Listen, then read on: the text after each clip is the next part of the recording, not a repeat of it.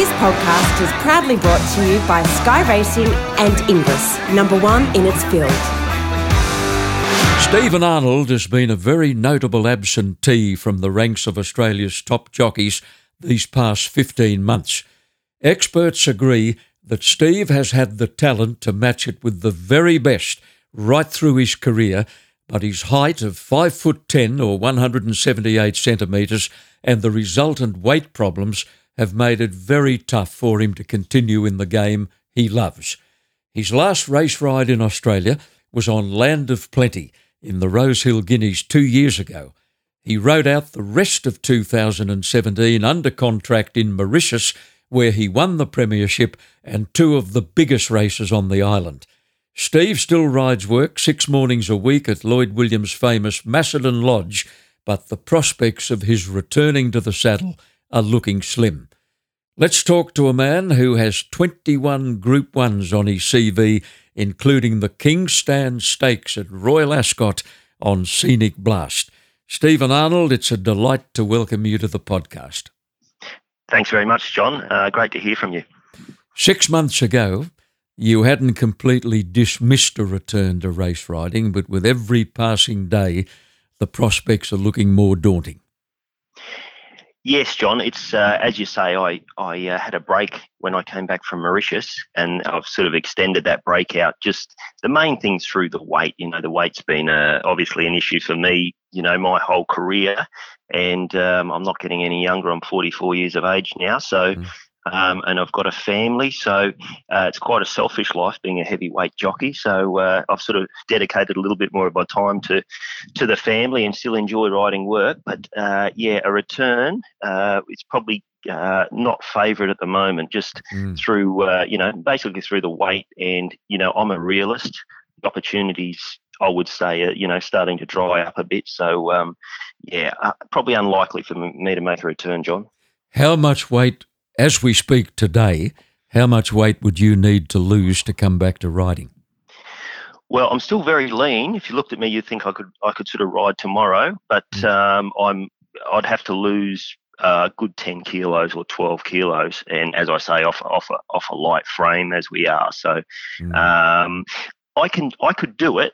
I can physically do it because I'm I was, I was, always very dedicated um, to it and and I can do it, but it's just a it's the mental drain of having to do it all again, you know. So mm. um, at this stage, I'm probably unlikely. You lasted far longer than family and friends expected for two major reasons. Your success at the top level obviously inspired you, and you manage your weight very carefully, very sensibly, and very scientifically. You were never a silly waster, Steve, as some jockeys are.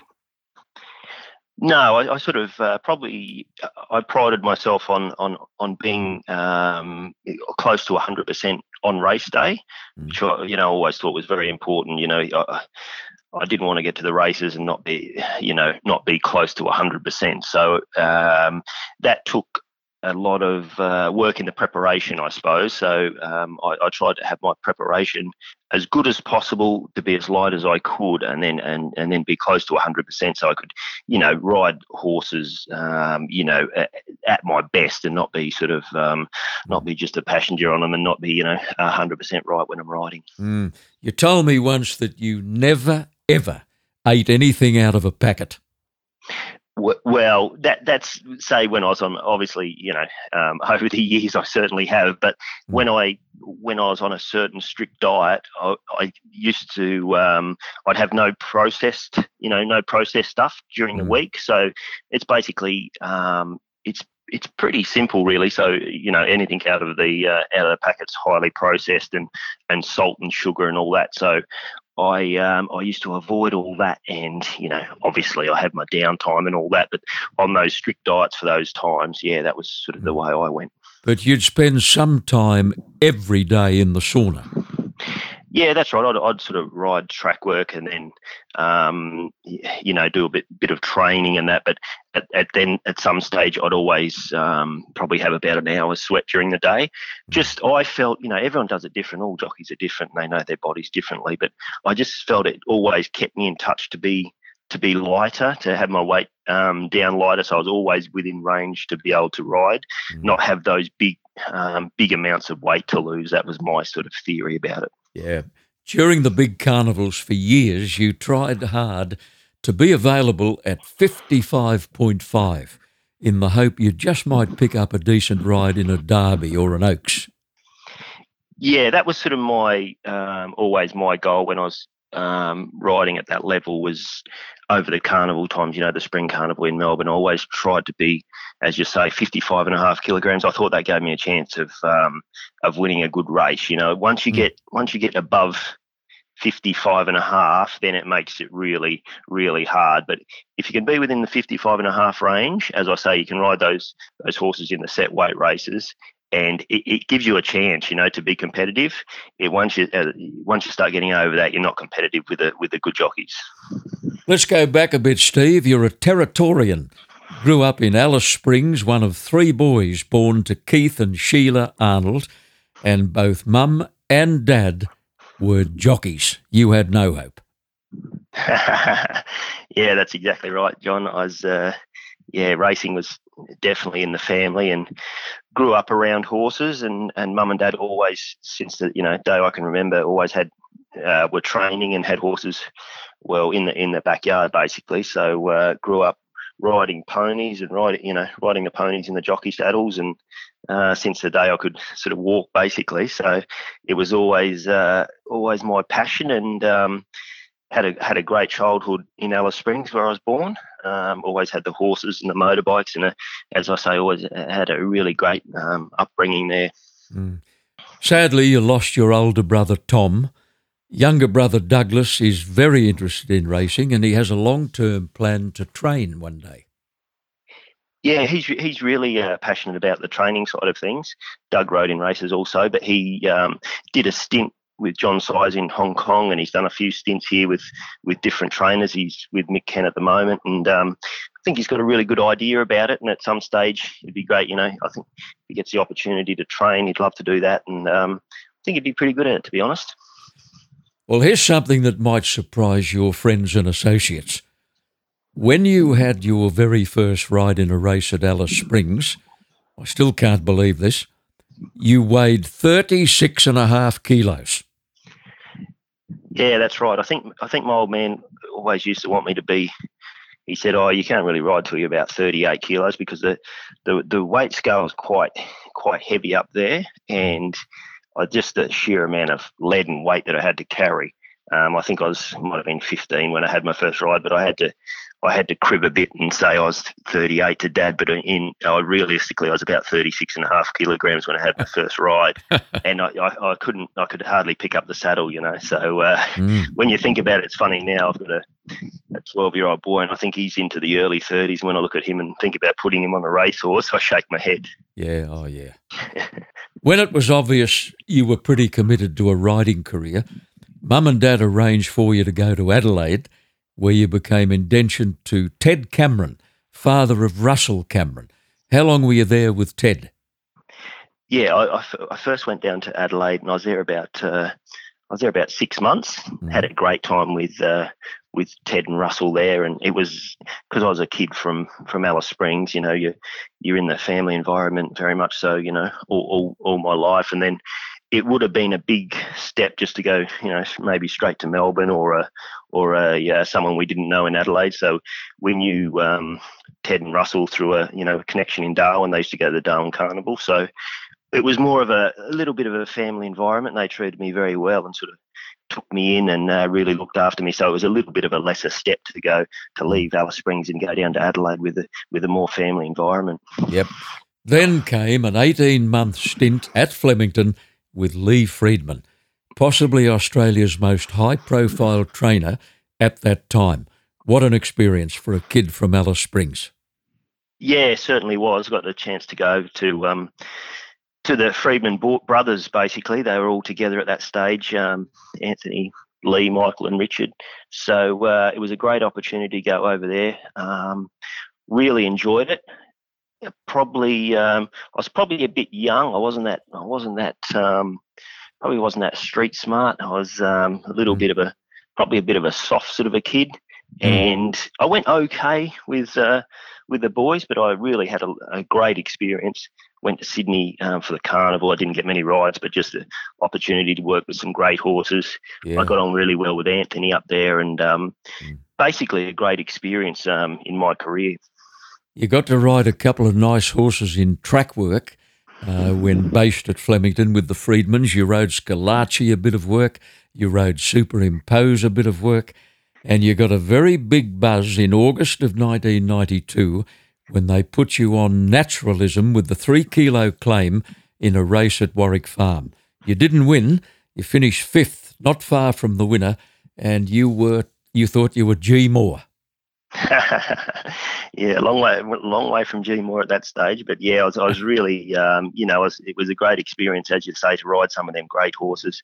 Had a fair, as you say, had a fair bit to do with Schillaci before he ever raced, and he's still probably one of the best gallopers I've ever ridden. Um, just an awesome, awesome galloper, and yeah, lucky enough to ride. Um, I think I rode uh, uh, old Sub Zero in a race, and uh, as mm. you say, naturalism. So yeah, rode some pretty nice horses in races, and when I was claiming three, so it was a good experience. Next step, back to Adelaide to link up with Russell Cameron, who was training by then, and you really hit your straps. You won the Adelaide Jockeys Premiership as an apprentice and then you won it a short time after as a fully fledged jockey. Two Adelaide titles. Yeah, I, sort of, I, was, I was going, oh, as I said, okay in Melbourne, but uh, to be honest, I wasn't. I wasn't a great apprentice when I was young. I didn't think I sort of just lacked a bit of. Uh, not, I wouldn't say killer, but I wasn't as, you know, probably wasn't as tough and as hardened as some of the apprentices. So mm. um, I thought I'd go back to Adelaide and try and get a little bit more experience and, you know, rack up a few winners, which um, the competition was probably slightly less. I still, you know, there's Dwayne Dunn and Jason Holder and some very good riders there, but um, went back and I got more opportunities was probably the, the key. And um, Russell and Ted were still there and they were, they were really, you know, they supported me all the way and um, basically become the stable jockey there. And mm-hmm. as you say, yeah, had really good success in Adelaide and gained a lot of confidence. Um, sort of thought, you know, thought um, thought my riding had improved a fair bit, and um, gained a lot of confidence, which is mm. you know pretty important for a rider. You were very young when you had your first overseas stint. You went to Malaysia for a while, then to Macau. Uh, you had a pretty fruitful two years, in fact, uh, in Macau. Aussie jockeys were flocking there at the time, and gee, there were some big name Australian riders at the t- same time you were there. Yeah, that's right. It was some uh, some really good. It was a good opportunity to go to Macau. I just thought it was another maybe another step in my career. The weights were slightly better, and um, the chance to sort of uh, earn well was there. So um, there was Patrick Payne was there, and John Didham and um, Jeff Allendoff, actually, who's a really good friend of mine. Still, he was there riding at the time, and um, Michael Carl he, was there. Michael Carl was there, yeah, great jockey, and still riding today. And you know, he's uh, yeah, as I say, first class jockey. And um, so I gained great experience over there. Not so much, not just in the racing industry, but real life experience to go away when you're younger and mm. get out of your comfort zone and really have to sort of fend for yourself and mm. work it out yourself. So I thought it was a really good, um, you know, life experience to go there and really loved it. Mm. Brent Thompson was there too, Steve. That's right. BT was there. Um, mm. Got along really well with BT. Played a bit of golf with him, and um, yeah, one of the one of the great riders of all time, and uh, true gentleman. We'll just pause for a moment to clear a commitment on the podcast. Back after this. The sale that has produced the likes of the Autumn Sun, Merchant Navy, Estijaab, Russian Revolution, Mossfun, Pinot, and Flying Artie in recent years has again attracted a stunning catalogue for 2019. The Australian Easter Yearling Sale catalogue is now available online and its depth and quality is again without peer in the Southern Hemisphere's yearling sale season. Among this year's spectacular Easter catalogue of 450 yearlings are 39 siblings to Group 1 winners like the Autumn Sun, Merchant Navy, Sunlight, Lankan Rupee, Brazen Beau, Shoals, Faulkner, Star Spangled Banner, Catchy, Done Dundeel, I Victory, Lucky Bubbles, Shooting to Win, She Will Reign, Shamus Award, and Pinot.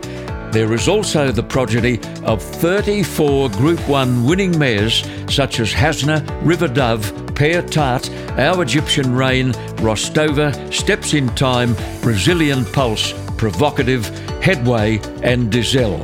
The 2019 Inglis Easter Yearling Sale is just bursting with quality. Look for the catalogue online. My special guest is Steven Arnold. Around 2000, when you landed back in Melbourne, Russell Cameron had moved there, had set up shop, and you obviously linked up with him. Yeah, that's right. When I decided to make the move, I, I was, um, I think I was 24 or 25, and I was riding in, in, in Macau, and it got to the stage where I thought, well, I'm going to just be here for the next five years, or you know, I'm going to make the decision to come back and have a have a, a real go in in Australia. Mm. And I hadn't ridden a, I really hadn't ridden a Group One winner at that stage, and mm. was really something that I wanted to to have a go at it and tick off if I could. Mm. So uh, I, I, decided to move back and, and have a solid uh, have a solid uh, crack in Melbourne, which I did, and I was lucky enough that. Russell Cameron had moved across from Adelaide and he was going well at the time and had some really nice horses. So he put his full support behind me and um, yeah, we, we had a good run. It was Russell Cameron who supplied that all important Group 1 winner, horse called All Time High in the 1,000 guineas, and Steve Arnold had arrived. Yeah, I sort of uh, we, we, we were going quite well at the time, and um, just lucky enough that you know like you know all racing stories, everything just fell into place at the right time. Got on the filly, and she was one, you know, I think they carried, as I say, 55 and a half, so had to be in that range again. But uh, mm. she powered down the middle and, and won the won the uh, thousand guineas, which, as I say, was my first Group One. And yeah, great thrill to to tick that box, and even bigger thrill to, to do it for a you know great supporter, Russell Cameron. A thousand guineas was a good race for you. You won it again later on Magical Miss for Bart Cummings. Magical Miss missed out in the Wakeful, but went into the Oaks and bolted in, Steve. She won by five lengths. Yeah, she was a great filly, uh, Magical Miss. She was she come along at a good time for me because it's, it's sort of uh, it really I was riding a little bit for Bart at the time. He he obviously trained her and uh, able to get on her and and she was a she was an awesome big filly and really well bred and uh, as you say she she won the Oaks in a canter and was never going to get beat. So um, gave me a lot of confidence riding for Bart and um, great great man to ride for. You won a Group Two uh, later on the same filly, the Memsie Stakes. She was very lightly raced. She only had 16 starts. Did she go amiss? Yeah, she did. She broke down in in that. Um, I think it was that spring. She came back really well and beat some beat some really good horses in the Memsie. Mm. And you know, I'm sure I thought she could have. You know, she I think she was favourite for the Caulfield Cup um, I wouldn't have been able to ride her. She had no weight, but I'm sure at some stage, you know, she could have been a Cox Plate horse. She was that good. So um, mm. yeah, it was a shame, shame to lose her, but she was a, a big, big, heavy filly, and um, she probably just put a lot of strain on her legs, and um, that was disappointing. But um, really happy to have the opportunity to be associated with her. One of your early Group Ones that gave you a hell of a big kick was the Doomben 10,000 on a horse called Undue. Now, this is a good story, Steve, because Undue started his life at the Crown Lodge establishment of Jack and Bob Ingham, and in Adelaide, actually, at their Adelaide stable. He'd won one race at Balaclava and was sold to a group of owners from the Northern Territory. And one year later, up you bob in the Doomben 10,000.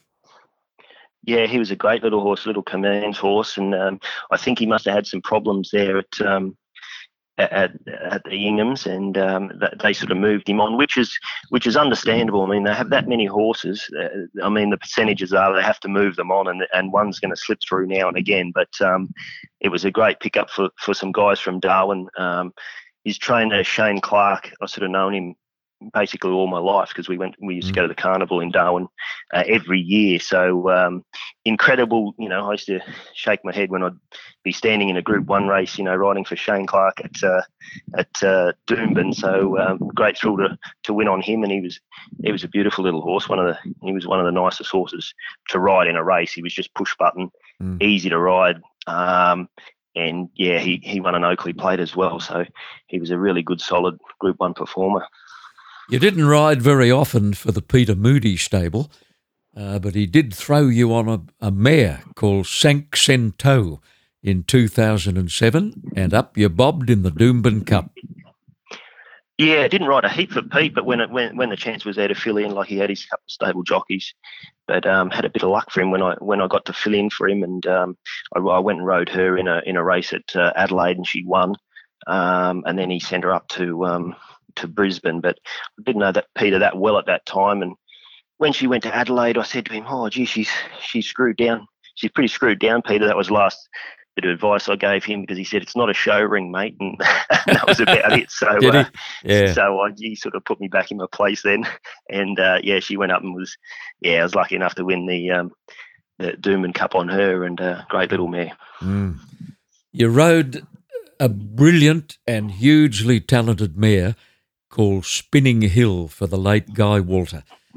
I think your very first ride on Spinning Hill, you won the Group One Lightning at Flemington yeah, she was a she was a great mare, um, and uh, what a great trainer, Guy Walter, and and really a lovely fella. He's um, he come down and we worked. Uh, I went to Ballarat and worked her during that week, and gee, she gave me an, an, unbelievable feeling. She had that great turn of foot, which some sprinters have. I mean, horses are all different, and there's there's some that can sort of race near their top the whole way, and they don't give you that unbelievable um, turn of foot. But she, mm. once she was relaxed and coiled up, she had a really sensational um, burst of speed. And uh, yeah, lucky enough to win the Lightning on her, and she was pretty dominant that day. It was a was a good win, and um, mm. yeah, just great to be associated with a good mare like that and such a great trainer. You rode her in a couple of races in Sydney. She ran second in the Sapphire Stakes and third in the TJ Smith. She won a total of 14 all up. I'll tell you who won a race on uh, Spinning Hill one day in Melbourne, if memory serves me rightly Frankie Dettori. Exactly right. Yeah, he won a race at Moonee Valley on her. She, um, mm. I think Frankie hadn't. I don't think he'd ridden a lot of winners here, but um, yeah, he rode Spinning Hill and he rode it beautifully. Just you need to coil her up and, and sit her out the back, and and she launched a uh, great turn of foot there at the Valley, and um, yeah, one of Frankie's uh, wins in Australia. In early 2009, you got yourself on a very good West Aussie sprinter by the name of Scenic Blast, little realising what lay ahead. The previous spring, he'd run second in the Caulfield Guineas and third in the Ascot Vale. Uh, Dan Morton was very keen to get him back to Melbourne in early 2009. He had one run at Ascot before coming back to Melbourne. He ran second, I think, and then he went to the Lightning Stakes. How did you get on Scenic Blast? Yeah, he was. He was a bit of a. Uh, it was a bit of a fluke, really, that I got on Scenic Blast. I sort of still remember I got a call or a text off off Dan Morton and just said, uh, you know, can I can I sit on him in the Lightning? He thought it'd be a bit short for him, but he was heading towards the uh, probably going to head towards the the Newmarket. They tried to get him out in a little bit of ground over in his three year old year, but he didn't really stay. Um, so yeah, he'd freshened him up and brought him back and, and just wanted me to sit on him in the Lightning. He had the thought that, you know, I was, I was probably known as being able to ride them a bit quietly through the early stages in a race, and mm. and that's what that exactly what that horse has needed. He needed sort of a, a quiet ride through the first half of the race, and then mm he he he he like Spinning Hill had a had a really uh, a high top speed when he when he um, unleashed he could really you mm. know hit a big top speed and had a had a huge turn of foot so um, yeah. that was a start of a uh, a really good uh, ride for for me and Dan Morton and all the owners yes well he won that lightning uh, then ran fifth in the Oakley Plate won the Newmarket and then out for a spell with much bigger plans on the table now, when he lined up in the Stand Stakes at Royal Ascot, Steve, he hadn't raced for over three months. Uh, I mean, this man really knew his horse, didn't he, Dan Morton? But I guess that's the way the horse needed to be for a 1,000 metre straight race at Ascot.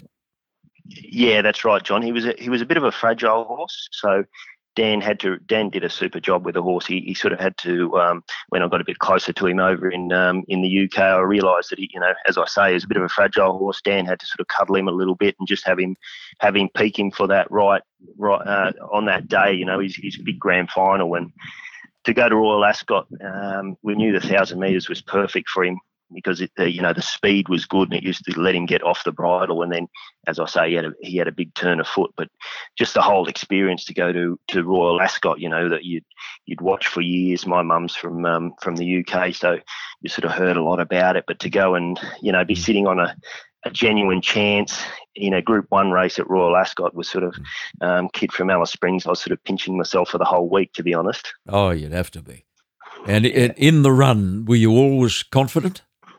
I was, yeah. He um, there was sort of a row went out. There was a lot of runners, and obviously down the straight there, so they they sort of go in a line a bit, and I was able just to park in behind that that row of of speed, and he just travelled sweetly in the run. Um, I come and give him clear air about the furlong and a half, and he, he quickened like he could, quickened beautifully. Mm. Uh, actually thought, oh, I've got here a little bit early because, um, mm. you know, he put pay to them that quickly. But over the last 100 metres, he was, you know, I was looking for the post, and so was he. But uh, mm. he was able to scrape home and uh, great thrill pulling up and coming back, you know, in the, uh, in the, at that famous track. Mm. Well, you stayed on for a few weeks to ride him in the July Cup at Newmarket. He started favourite there um, with no luck. I think he had problems after the race, but he went everywhere, this horse. He raced in Japan, Hong Kong, even in California. Yeah, that's right. Uh, the horse, um, he bled a couple of times. I think that's what it might have mm. ended his career. So um, I think the idea with America was obviously, um, you know, they can treat them for the bleeding over there. So he went to uh, America to, to, to race on Lasix, and um, mm. but yeah, he gave us a great ride. He, as you say, he went all over the world, which the good sprinters can do. Um, he he didn't. The July, it's at Newmarket, and that that track's unbelievable. The the last hundred meters, it's basically uphill, and he was um, he was a bit of a horse that used to use his turn of foot, and then he'd be a little bit weak late. So that hill really found him out the last bit. It was um, testing is the word I was looking for. It's a very yeah. testing track. That last hundred meters, um, they they really finds them out, and you have to be a, a really st- strong, not a stayer, but you have to have really good, um, you know, substance to get up that hill. And he he's just faded out a bit late. Well, that brings part one of our interview to a close, Steve. Uh, we'll be back to present part two a little later, and you'll be telling us about probably the best horse you ever threw a leg across. He may not have been the fastest, he may not have had the greatest turn of speed of any of the good horses you rode, but boy, did he have some bottom. The incomparable So You Think, and that'll be in part two with Steven Arnold. The sale that has produced the likes of the Autumn Sun, Merchant Navy, Estijaab, Russian Revolution, Mossfun, Pinot, and Flying Artie in recent years has again attracted a stunning catalogue for 2019. The Australian Easter Yearling Sale catalogue is now available online, and its depth and quality is again without peer in the Southern Hemisphere's yearling sale season. Among this year's spectacular Easter catalogue of 450 yearlings are 39 siblings to Group 1 winners like the Autumn Sun, Merchant Navy, Sunlight, Lankan Rupee, Brazen Beau, Shoals, Faulkner, Star Spangled Banner, Catchy, Dundeel, I Victory, Lucky Bubbles, Shooting to Win, She Will Reign, Shamus Award, and Pinot. There is also the progeny of 34 Group 1 winning mares such as Hasna, River Dove, Pear Tart, Our Egyptian Rain, Rostova, Steps in Time, Brazilian Pulse, Provocative, Headway, and Dizelle. The 2019 Inglis Easter Yearling Sale is just bursting with quality. Look for the catalogue online.